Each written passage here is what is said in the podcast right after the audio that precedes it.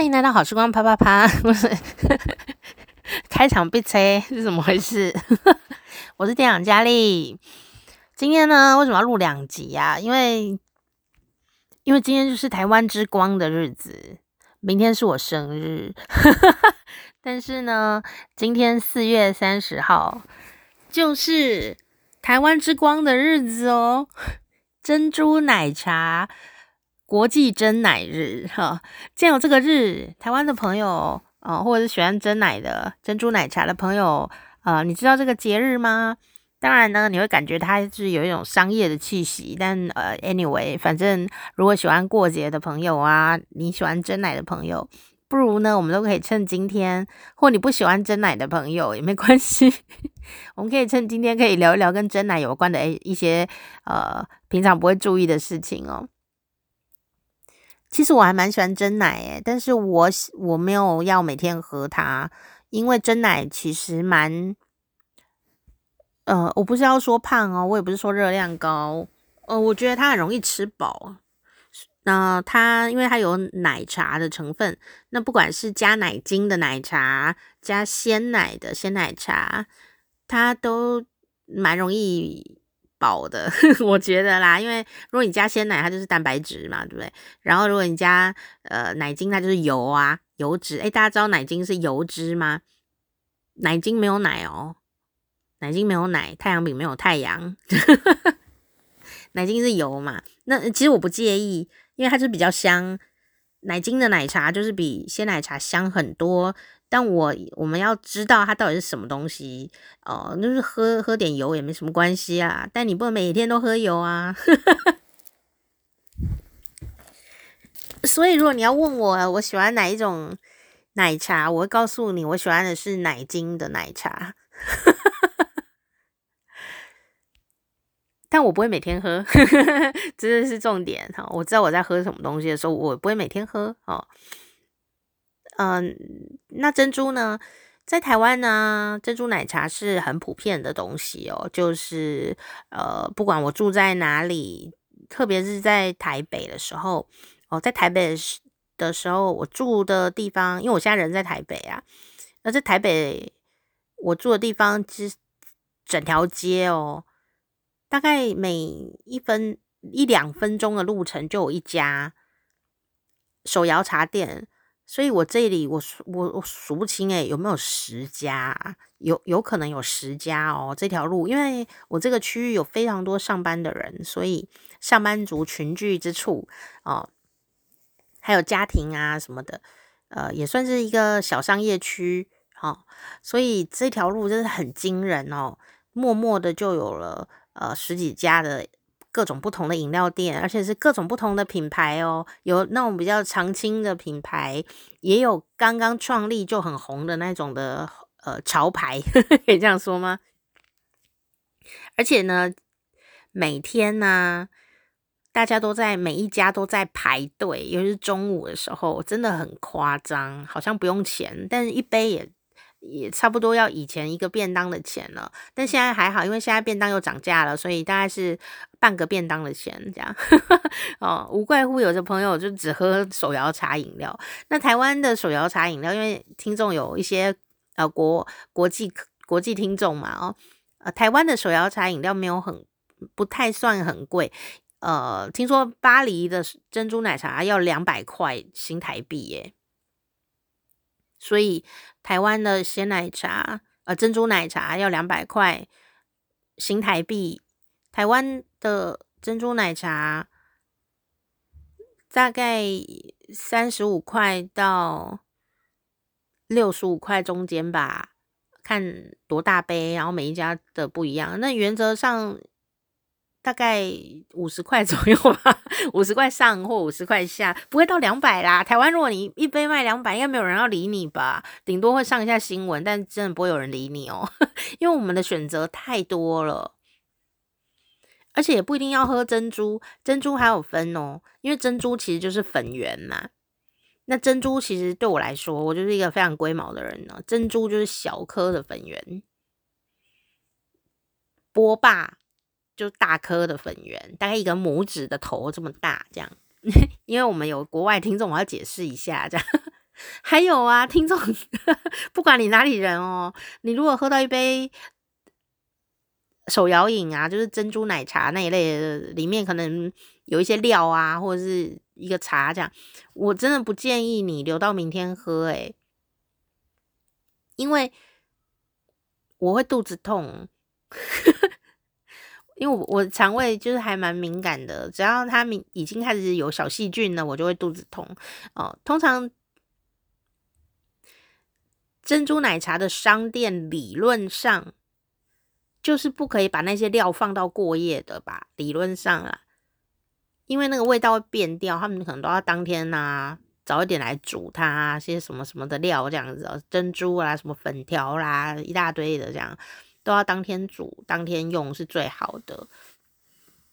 那可是有一些朋友，比方说我爸，你们听到不要跟我爸说，就是我也有跟到我爸说啦，但他就是有他自己的坚持，这样说有一些朋友齁，他会觉得说，我那个饮料啊，我买全糖的，然后回来以后呢，我先喝半杯，再加一点水，然后就会变成半糖。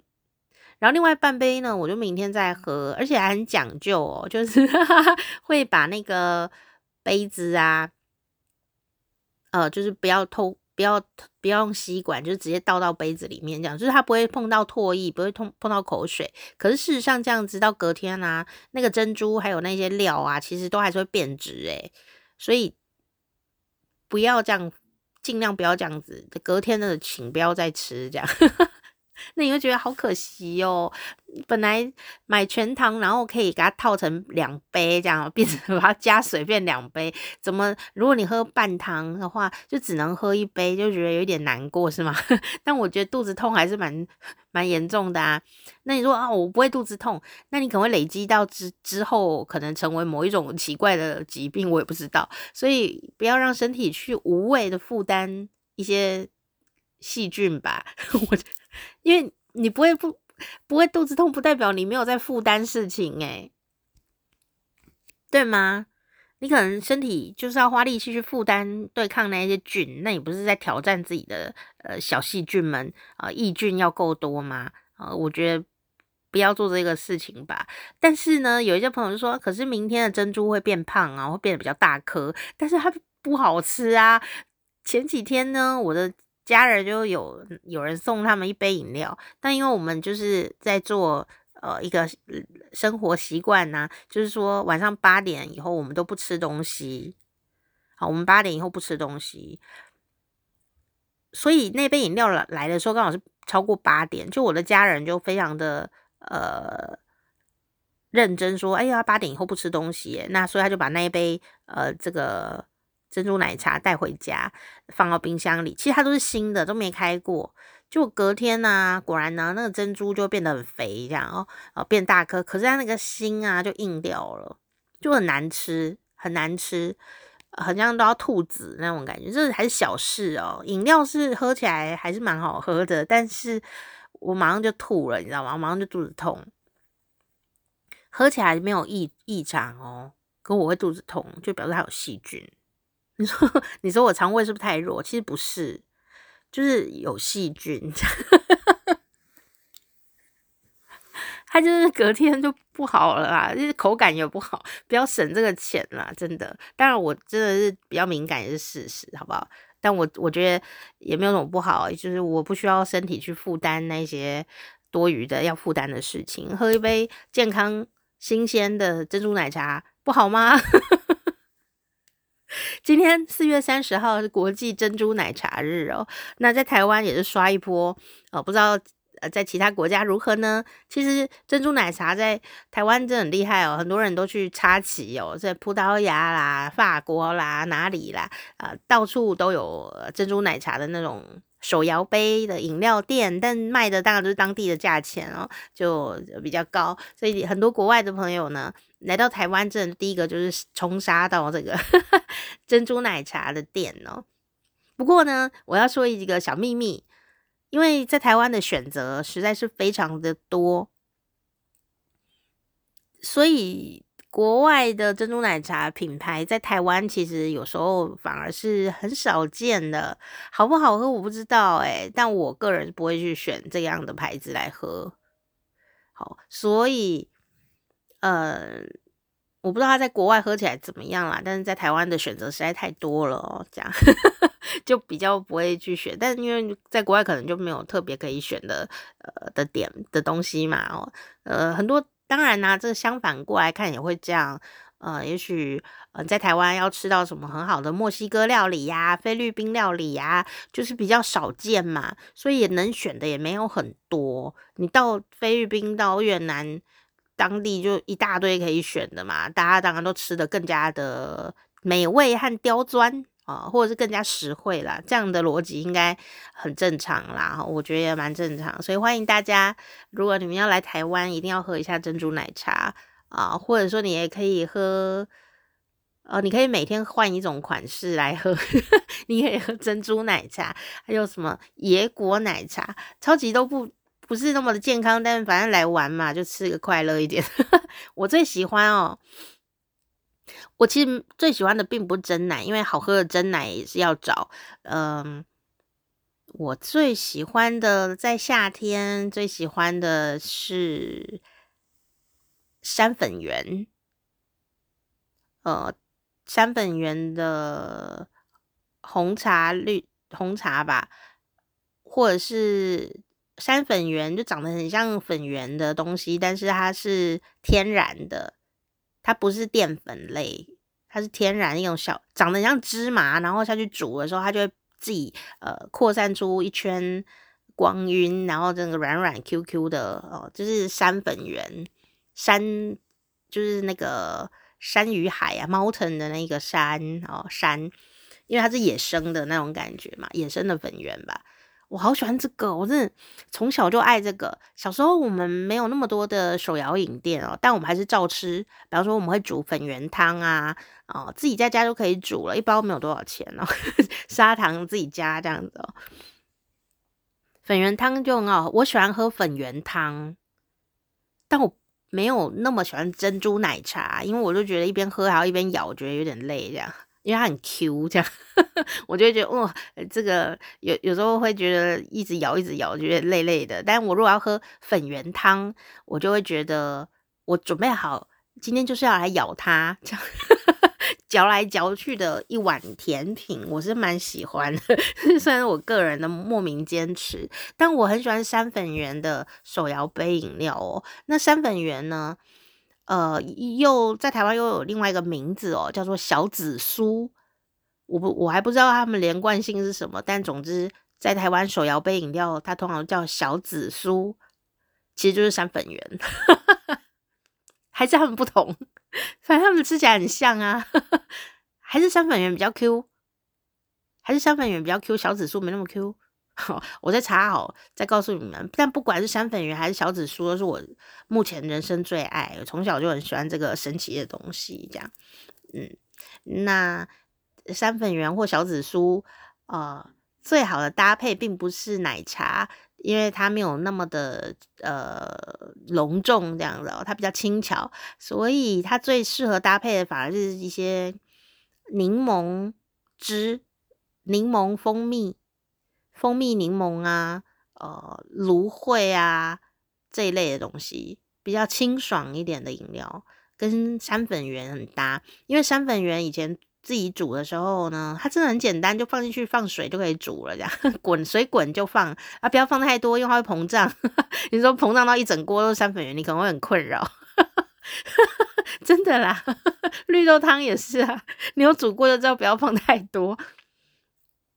那捞起来以后，就是加一点糖啊，然后或者是加蜂蜜、柠檬汁，哦，超好吃的，非常棒。好，这是我最喜欢的饮料了。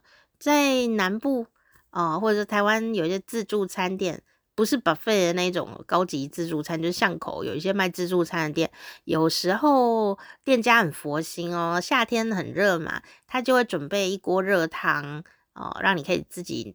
自己喝，然后还会有一锅甜汤，那那一锅甜汤也是自己自己自己喝自己舀这样子哦，呃，算是含在餐费里面的。那那个甜汤有可能就是是爱玉、柠檬爱玉，不然就是山粉圆。有时候还然后它都会有柠檬这样子，他们两个真的超搭的哦。所以哎，不是国际真奶日吗？哦，对，因为没有山粉圆日，所以我就趁机置入我自己喜欢的山粉 圆。这个天然珍珠这样，天然珍珠，但是山粉圆跟奶茶就不是很搭，呃，它的那个隆重程度不是很搭，这样算算是清爽型的这样，嗯，反而我比较喜欢野果奶茶，这倒倒是比较常喝，但我都喝无糖，因为那个料，你只要我放料，那个料啊，比方说是珍珠或什么芋头啦，还有呃。那个什么粉粉条哦，还有什么还有什么东西可以放？野果，它们本身就有糖了，所以我基本上都可以喝到无糖的饮料，然后去搭那些料的时候，我觉得有个甜这样子，我觉得这样就好了。嗯嗯，我是喝这样子的状态。所以虽然有在喝，但糖分还是在算很少的状态啦。而且喝酒就习惯了，没有什么问题的。控糖有很多种方法啦，但就是要知道自己在喝什么就好了喔。好啊，那常常喝手摇饮的朋友啊，可能也许也是最近才知道国际珍奶日喔。其实这个日啊，就跟我们前这个年初的时候还很认真的时候，每天都有跟你分享一个什么什么日，有没有？就是一个民间美国人制定的一个呃节日哦，所以呢，在这一天，很多人呐、可能就会店家就会打折，让大家可以关注到呃珍珠奶茶的商店啊、珍珠奶茶叫国际珍奶日就知道了，它其实在欧美啊，呃亚洲的其他国家也都相当的红哦。那这个手摇杯啊。呃，就被视为算是台湾文化的重点之一的一个小吃。有时候一条街就会看到很多家不同品牌的手摇杯。那上班的时候啊，中午啊、下午啊，会揪同事一起订饮料，有没有啊？外送啊什么的哦。其实，在有怎么 Uber Eat、Foodpanda 各种食物外送的之前的很多年。披萨就有外送，再来就是手摇饮。手摇饮就是以前就是一次什么订五杯啊，就帮你送，就是一直都有这样的一种，算是台湾很特殊的办公室文化。而且呢，这个有一个小小潜规则，就是说，大家如果揪你订，你都不参加，有时候呢就会丧失一些呃友谊交流交流的时间。人家以后就知道说你都不会订啊，所以他们就不会再找你。有时候就会变这样，那其实也无所谓，对不对？可是我觉得，如果那个你的办公室的女生特别多啊，有时候还是要贡献几杯，反正也是自己在喝，就是有一些交流。我觉得就是大家有点小愉快，会增进什么？增进同事之间的感情的交流愉快，这样哦。啊，不会说你跟人家都不熟，算是应酬的一部分。但是饮料还是你自己喝啊，也没多少钱。比起呃下班之后还要跟同事一起吃饭，呃，如果有时候也不是太愿意哦，那上班时间啊，呃，老板允许的话，订一下手摇杯，跟大家一起呃叫饮料，算是很实惠的一个交流应酬的方式吧，我觉得。也可以增加许多谈天的笑料哦。我觉得这个蛮重要的，虽然你可能听起来好像很没有效率，对不对？其实只要不要花太多时间在上面，我觉得呃，对于尤其是比较年轻的工作者来说，情感交流是人跟人工作重要的事情之一。那当这个团队的感情好的时候，要跳槽会一起跳，不是、啊？喂，感情好的时候，当然就是有困难的时候比较能够互助哦，向心力好，遇到挑战的时候比较可以一起跳跃呃这个难关，然后互相有个人的什么样的呃困难需求，也比较能够互相去扶持，互相 cover 啊、我觉得这个就是人和很重要的一件事情吧。好，所以不要说只会做事不会做人。做人很简单，有时候跟人家一起订一下饮料就这样子了，也不用每天订嘛。哦，你就每天都花一分钟去参与这个活动，但你不一定要每天订，但你每天看起来有有有在关心大家喝什么，这样就 可以了，真的有用啦。如果你们都男生，可能不见得有什么用，但是如果你们那一群女生比较多，就很有用。女生就是一种女生。百分之八十的女生有女生脑袋，那这个女生脑袋有一种生理性的呃原因，也有许多社会性的原因。但不管怎么样呢，只要你的呃相处的对象是女生脑袋的的的，不管是男生还是女生哦，他们都会比较在意什么呢？横向连接，就是说。感情啊，关系呀的这样的连接，那如果你跟他们一起有横向连接的时候，等你需要跟他直向沟通啊，交派工作啊，什么东西的，他们都会比较乐于接受哦。这个就是很有趣的地方。那如果都他们是男生脑的，就不一定。好，意思就是说，如果你你是男生脑的，不管男性女性啦，你要跟女生脑的呃人一起工作的话，你就观察一下他们的小生活里面在做些什么。所以什么网络的团购啊，什么什么买饼干啊那一类的，你可以参与，但不一定要买。好，就是这样，关心一下啊，你们最近在买什么啊？哦，这样偶尔如果行有余力买一下，没有余力就关心一下。这样就可以，呃，让你在这个女生脑群体里面啊，比较舒服一点，工作愉快一点，就这么小的事情，嗯，我觉得能够花一分钟换到呃百分之八十的快乐有，有什么不好？工作更顺利，更有效率。好啦。这个台湾的原创美食哦，流行全世界呃的翘楚哦，一定就是这个。它的英文呢被翻译成啊、呃、bubble tea 啊、呃、泡沫奶茶和珍珠奶茶哦，这两个不一样哦。但我觉得现在人也没有很在意泡沫这件事啊，你们有很在意吗？我小时候泡沫红茶比珍珠奶茶更红的时候。我们是非常在意泡沫红茶的泡沫的哦。我有特别研究这件事情，我还有写实记。在三十年前，我就写过 这个实记。那个时候的电脑还是拨接网络啊，就嘎嘎这样子的。这个你要连网络，就会发出一些杀猪的声音，然后这是五 G 的呃。同学们没有办法理解的，那你你如果听得懂的话，就在那里偷笑好了。泡沫红茶跟珍珠奶茶呢，都是在一九八零年代呢，在台湾发明的，所以它跟我就是一起成长的，没有问题，因为我就是八零年代生的小孩啊，所以我跟。泡沫红茶跟珍珠奶茶真的是有不解之缘哦。嗯，那从台湾发明以后崛起之后，就在华人的世界、亚洲的世界以及欧美的世界，到处都有呃这些时尚饮料吧。哦哦，那呃说到泡沫红茶呢，呃，可能如果你住在台北的话，然后年纪跟我差不多，你可能会记得小歇。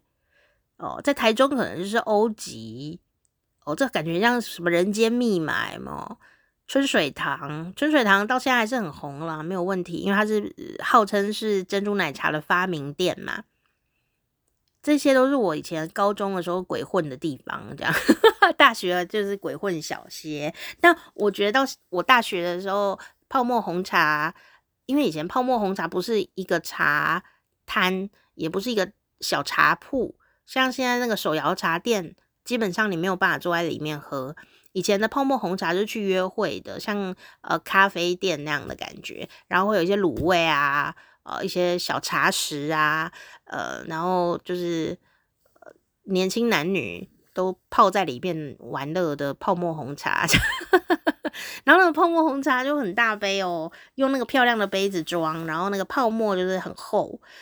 呃，我为什么会很在意呢？那泡沫就是很重要，我们看那个泡沫红茶的泡沫啊，细不细致，然后它的冰块那是没有在去冰的啦，就是它摇的时候，就像 bartender 一样，它它的缘起，它的就是要用 bartender 的那个 shake 杯啊，摇摇摇摇摇，里面一定要有冰块嘛，有茶嘛。然后摇的时候要看那个手的那个力力道，然后跟冰块的这个温度啦，怎么摇晃啊，然后倒出来，然后什么什么的泡沫的细致度，然后倒出来那整杯就很漂亮。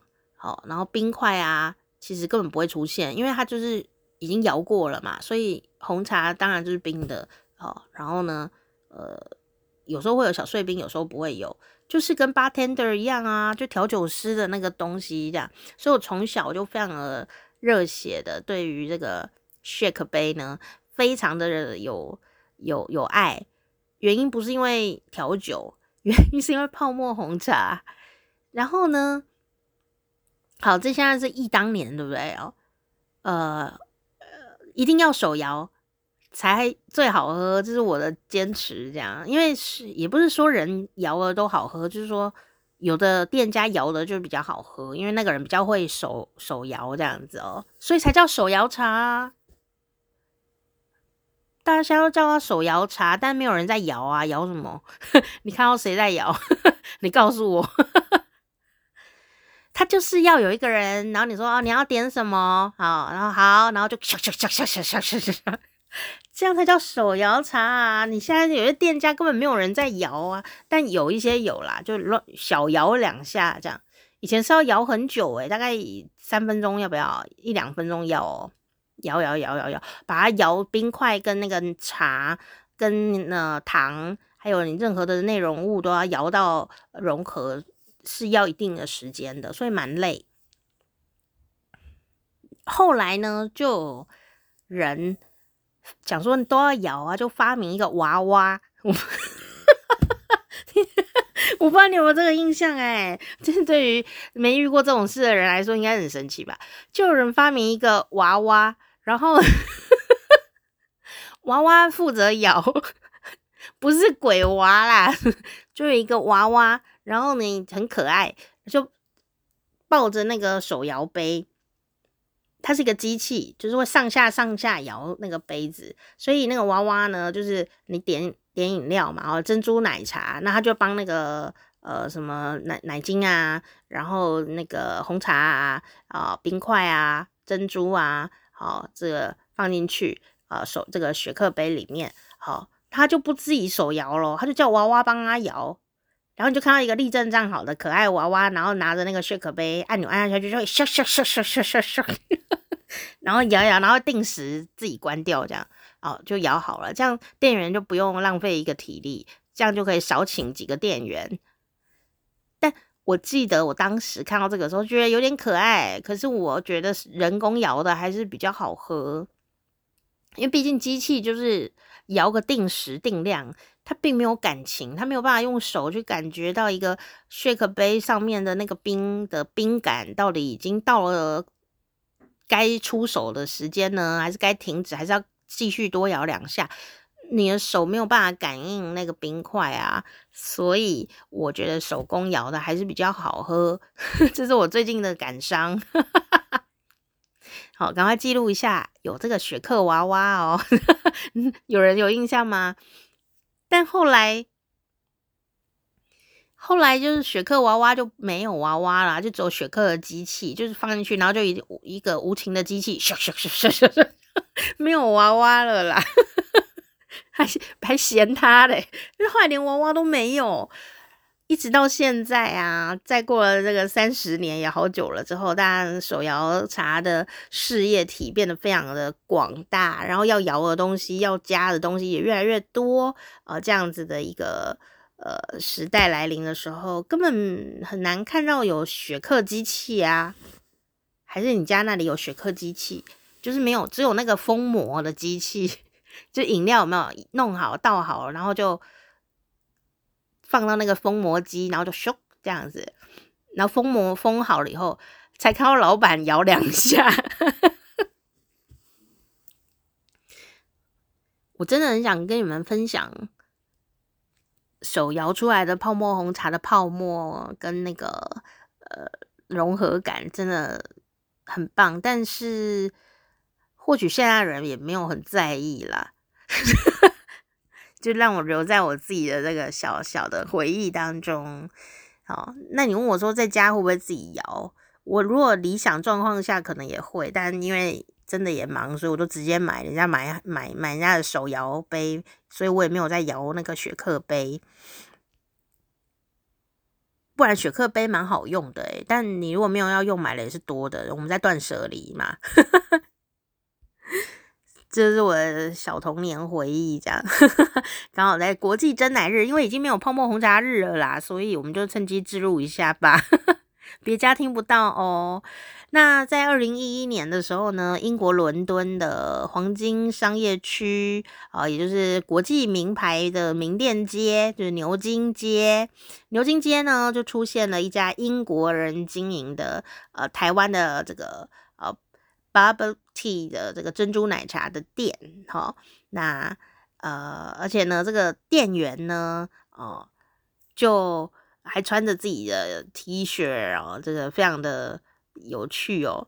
直译就是气气泡学家这样子，泡泡学家，泡泡学家哦。那个制服上就这样写着。那这一家呢，它是用台湾的材料，还有台湾的做法，然后加上我觉得最最最有趣的地方就是创意。时尚的包装和行销，到现在呢，他生意还是非常的兴隆哦，在欧洲开了几十家分店，哦，甚至中东地区啦，呃，美国的南方啊，佛罗里达州哦，也都有这一家店的店的足迹。那当然啦、啊，到底谁发明了泡沫红茶跟珍珠奶茶呢？在台湾也有很多很多的争议哦。那呃，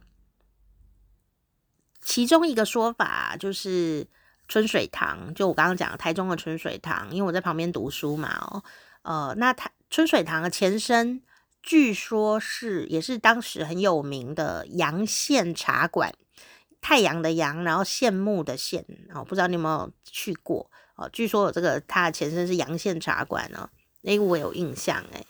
然后那个老板是刘先生，他说他在一九八三年创作了这个泡沫红茶，然后一九八八年呢，就在这个泡沫红茶中加了牛奶，哦，粉圆呢，就是一个珍珠奶茶的创作的思考啦，这样子有这样的一个说法。那呃，就说哎，当年呢，台湾人并没有在流行喝红茶。这有一个重点，我现在不管它是谁发明，但这里有一个重点。那时候他说他思考热点，说为什么台湾人都不喝红茶？台湾人的下午茶，呃，大部分时间好像没有说像英国啊这样坐在某某处喝一杯热茶这样子，像日本的茶也基本上都是热茶，对不对？台湾为什么不这样喝呢？在当年呢、三十年前或是四十年前。因为因为台湾四十年来全年的低温其实也就呃两三个月吧，高雄更是全年温度都挺高的哦，所以以前的华人的茶啊、呃，台湾的茶、中国茶也都是热的啊，所以他们就觉得那是老人在喝的，对不对？他就想说。台湾人要不要喝点凉的茶呢？哦，华人的传统都是喝热茶，日本人的传统也是喝热茶，抹茶还是热的啊。哦，所以他就想说，可不可以颠覆这个传统，弄个冰的茶？就是说，我们一样要喝茶，但是符合台湾的天气形态，让大家有凉的可以喝，啉解凉诶。我们台语会说啉凉诶，就是要喝饮料的意思。好，呃。呃，因为热嘛，所以呢，他就做实验，用这个现泡的茶叶，然后呢，就过滤以后，来了来了，倒入西方的调酒器，就是我刚刚讲的 shaker，呃，我们的这个雪克杯。然后加冰块、加糖，然后前后的摇晃，但是摇的过程就会产生很细微的泡沫。然后呢，摇呀摇啊，哦，这个茶可能本来还蛮温烫的哦，但把它摇一摇以后呢，把温度降到摄氏十度哦，甚至再低一点点。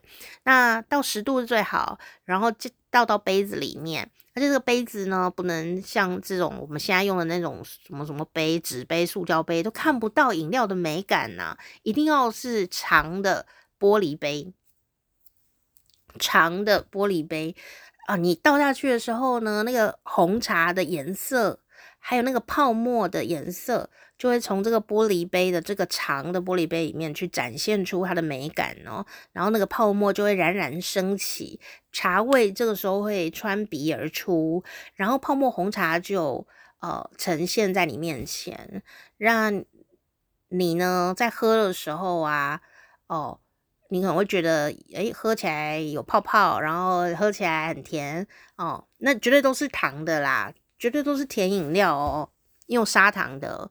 呃，但是呢，冰块也很重要，因为那些小碎冰，你在咬它的时候，可以呃解除红茶给你的甜腻感。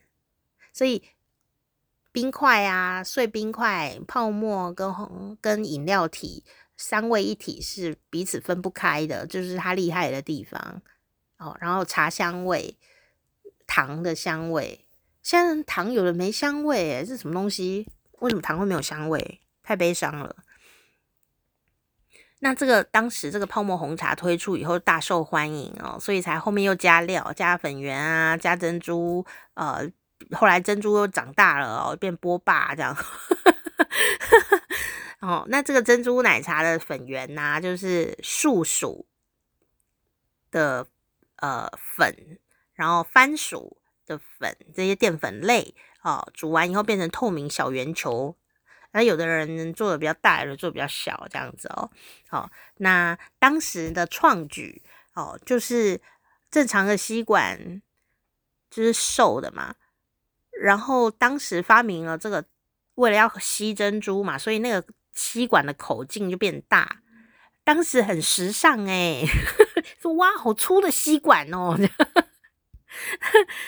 现在大家就是每天都用很多吸管，我们现在还提倡环保，说你可不可以自己带吸管啊？这样，台湾还有那个发明说，就是可以喝珍珠奶茶的饮料杯哦，好，要不然你没有吸管，没有办法喝珍珠奶茶或者什么有有料的东西嘛，这也是台湾的一个特色吧？哦，所以连珍珠奶茶都有特色的环保杯。那当然，环保杯要环保，就是你要不停的使用它，才才会环保。不然你买十个环保杯都没有用，也是很不环保。后来呢，呃，这个大概八零年代、九零年代初的时候吧，香港的电影都会形容胸部很大的女生呢，都叫她波霸，有没有叶子妹啊什么的？那后来台湾就流行了，变成一个呃业者，然后就拿这个来借用，就说哦，这个有奶茶嘛，有奶又。波，所以就叫那个粉圆比较大的，就故意叫他波霸奶茶。哇，那当时的广告啊，然后就呃很有噱头，这样又有奶又有波，这样 有一个爸爸在那个里面，这样很有趣哈。好，那日本人前几年疫情前呢，这珍珠奶茶在日本也是挺红的哦。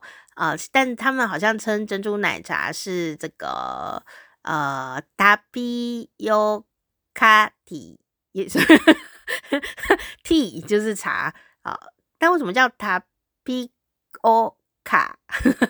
念得好烂哦，タピオカ tea，直译是树薯的茶啦。所以我们刚刚讲的那个粉圆是树薯嘛哦。那美国朋友呢？ 就直接翻译这个名字变得很美，就是 pearl tea，呃，pearl，呃，milk tea，就是珍珠牛奶跟茶这样。那把这个波霸奶茶呢，直直译叫做哦，就是波霸，波霸的 milk tea，好，或波霸 tea 这样子哦，哦，嗯。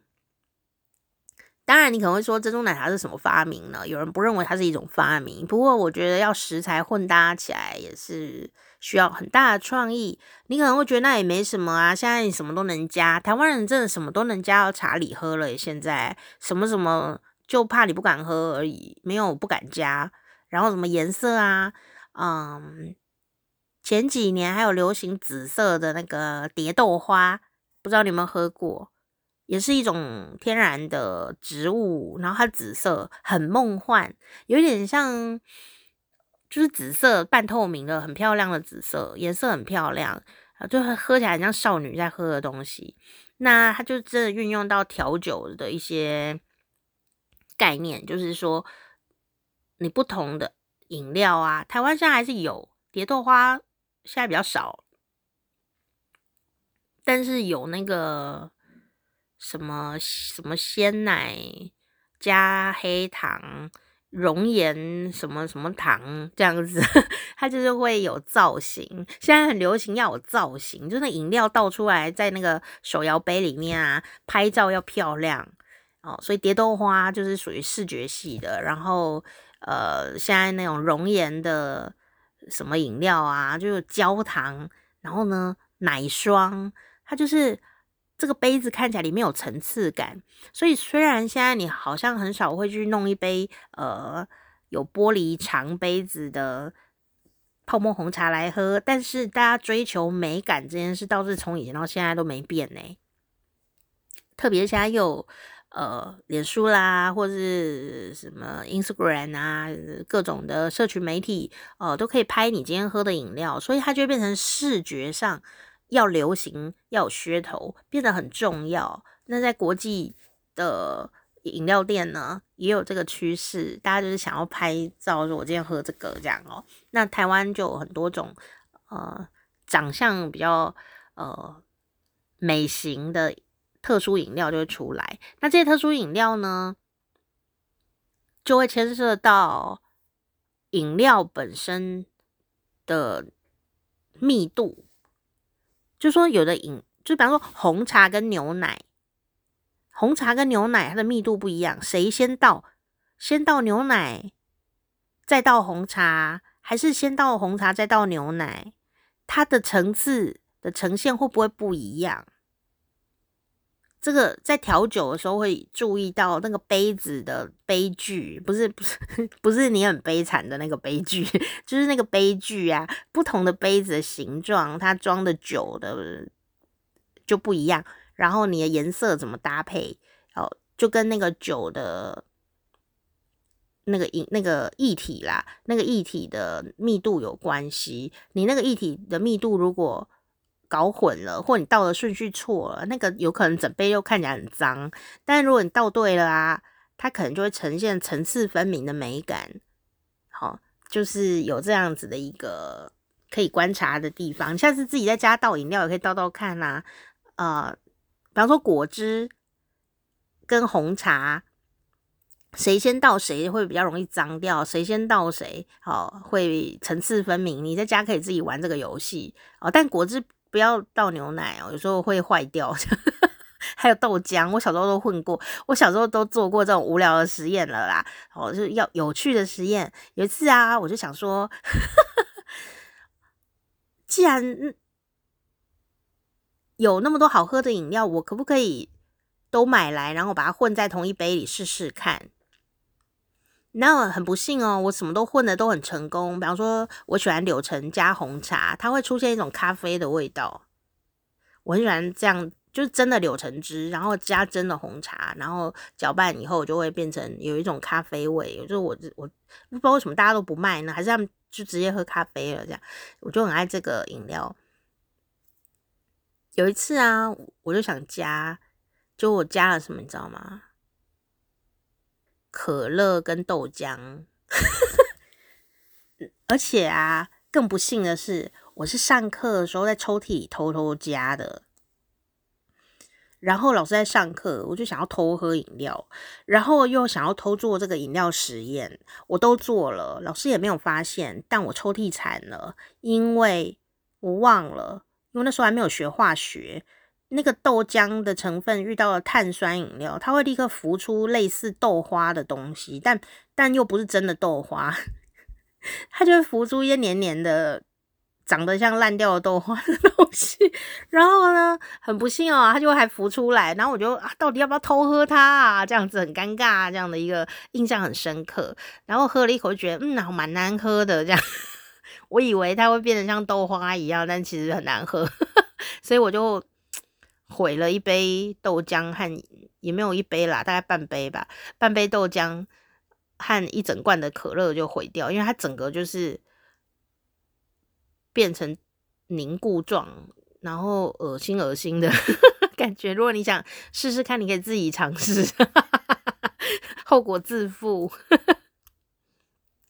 所以啊，哎呦，不要小看我这种莫名其妙的呃混搭哦，其实就是一个调酒师该具备的 的好奇心。好，我相信一个成功的调酒师一定都有失败的经验啊，这是很珍贵的。我们要尊重失败。那珍珠奶茶现在就是台湾茶饮料的代名词啊，我们都叫它珍奶啊，珍奶。那现在呢，这个珍珠奶茶的手摇饮的茶摊店啊，大部分都没有座椅，跟以前泡沫红茶可以在里面把妹聊天、跟帅哥攀谈是不一样的哦。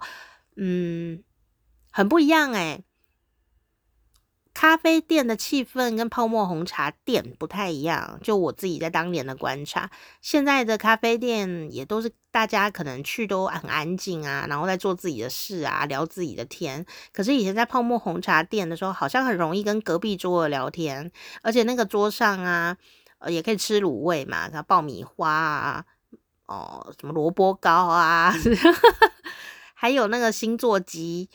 以前没有唐老师可以看，你知道吗？唐启阳老师的星座，或者什么 YouTube 上有很多星座老师，没有啊。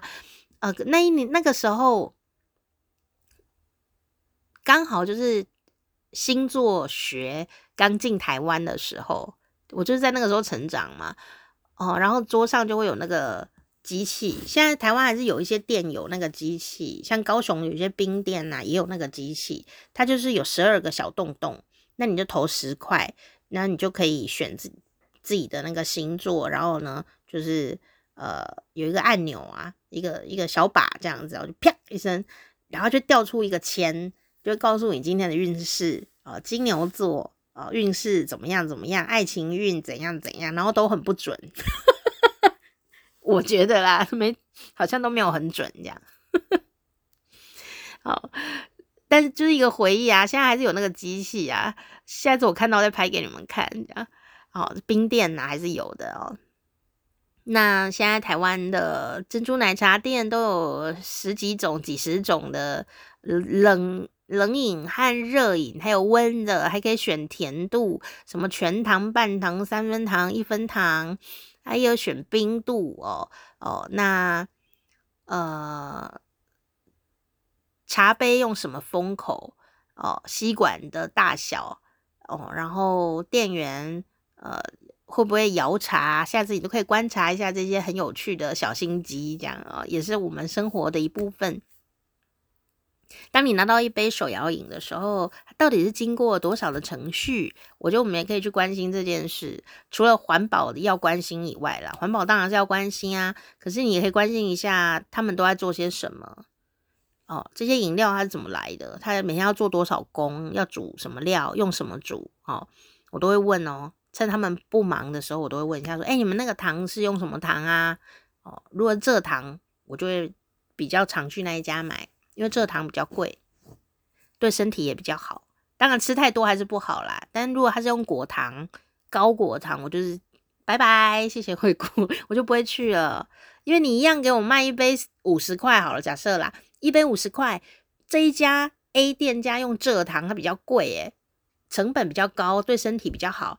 那另外一家是用高果糖或果糖，或根本不知道是什么糖，他自己都回答不出来，说：“哎，我不知道是什么糖。”如果他都不知道是什么糖，我怎么敢喝啊？那你要给我收五十块，两个人一样钱，我为什么不买好一点的？是吗？当然，糖喝多都对身体不好，可是糖的种类的确直接伤害身体耶。如果你喝好一点的糖，身体至少会知道要代谢。你如果喝果糖或高果糖，身体是不知道要代谢哦，还会刺激脂肪的生成。所以挑对的糖来吃也是很重要的哦。那今天呢是国际珍奶日，就跟你一起呃任意的分享了一下呃我对珍珠奶茶的前世今生这样子，然后还有我的小小回忆这样。哦，在国外啊，我们分享一下这个葡萄牙呃的案例，就是说呢，呃，在葡萄牙也都是年轻人在喝这个茶哦，所以在那边的一个台湾的茶饮店呐、哦，进攻到葡萄牙的时候，在开幕当天哦，还请那个葡萄牙的 K-pop 的五道常胜军团呢来街上快闪。然后制造热闹跟开幕的热气热热烈效应，然后吸引年轻人啊拍呃影片啊拍照啊这样哦，还请 DJ 哦，在这个葡萄牙的珍珠奶茶手摇店里面呢来炒气氛，这样哟哟哟这样，然后社群媒体就是用 TikTok 跟 Instagram 啊，就是 IG 呃可以接触到更多年轻的朋友，所以你就发现说。呃，你如果是一个新的产业，你要很确定你要找什么的族群当你主要的课程，就是你的核心客群。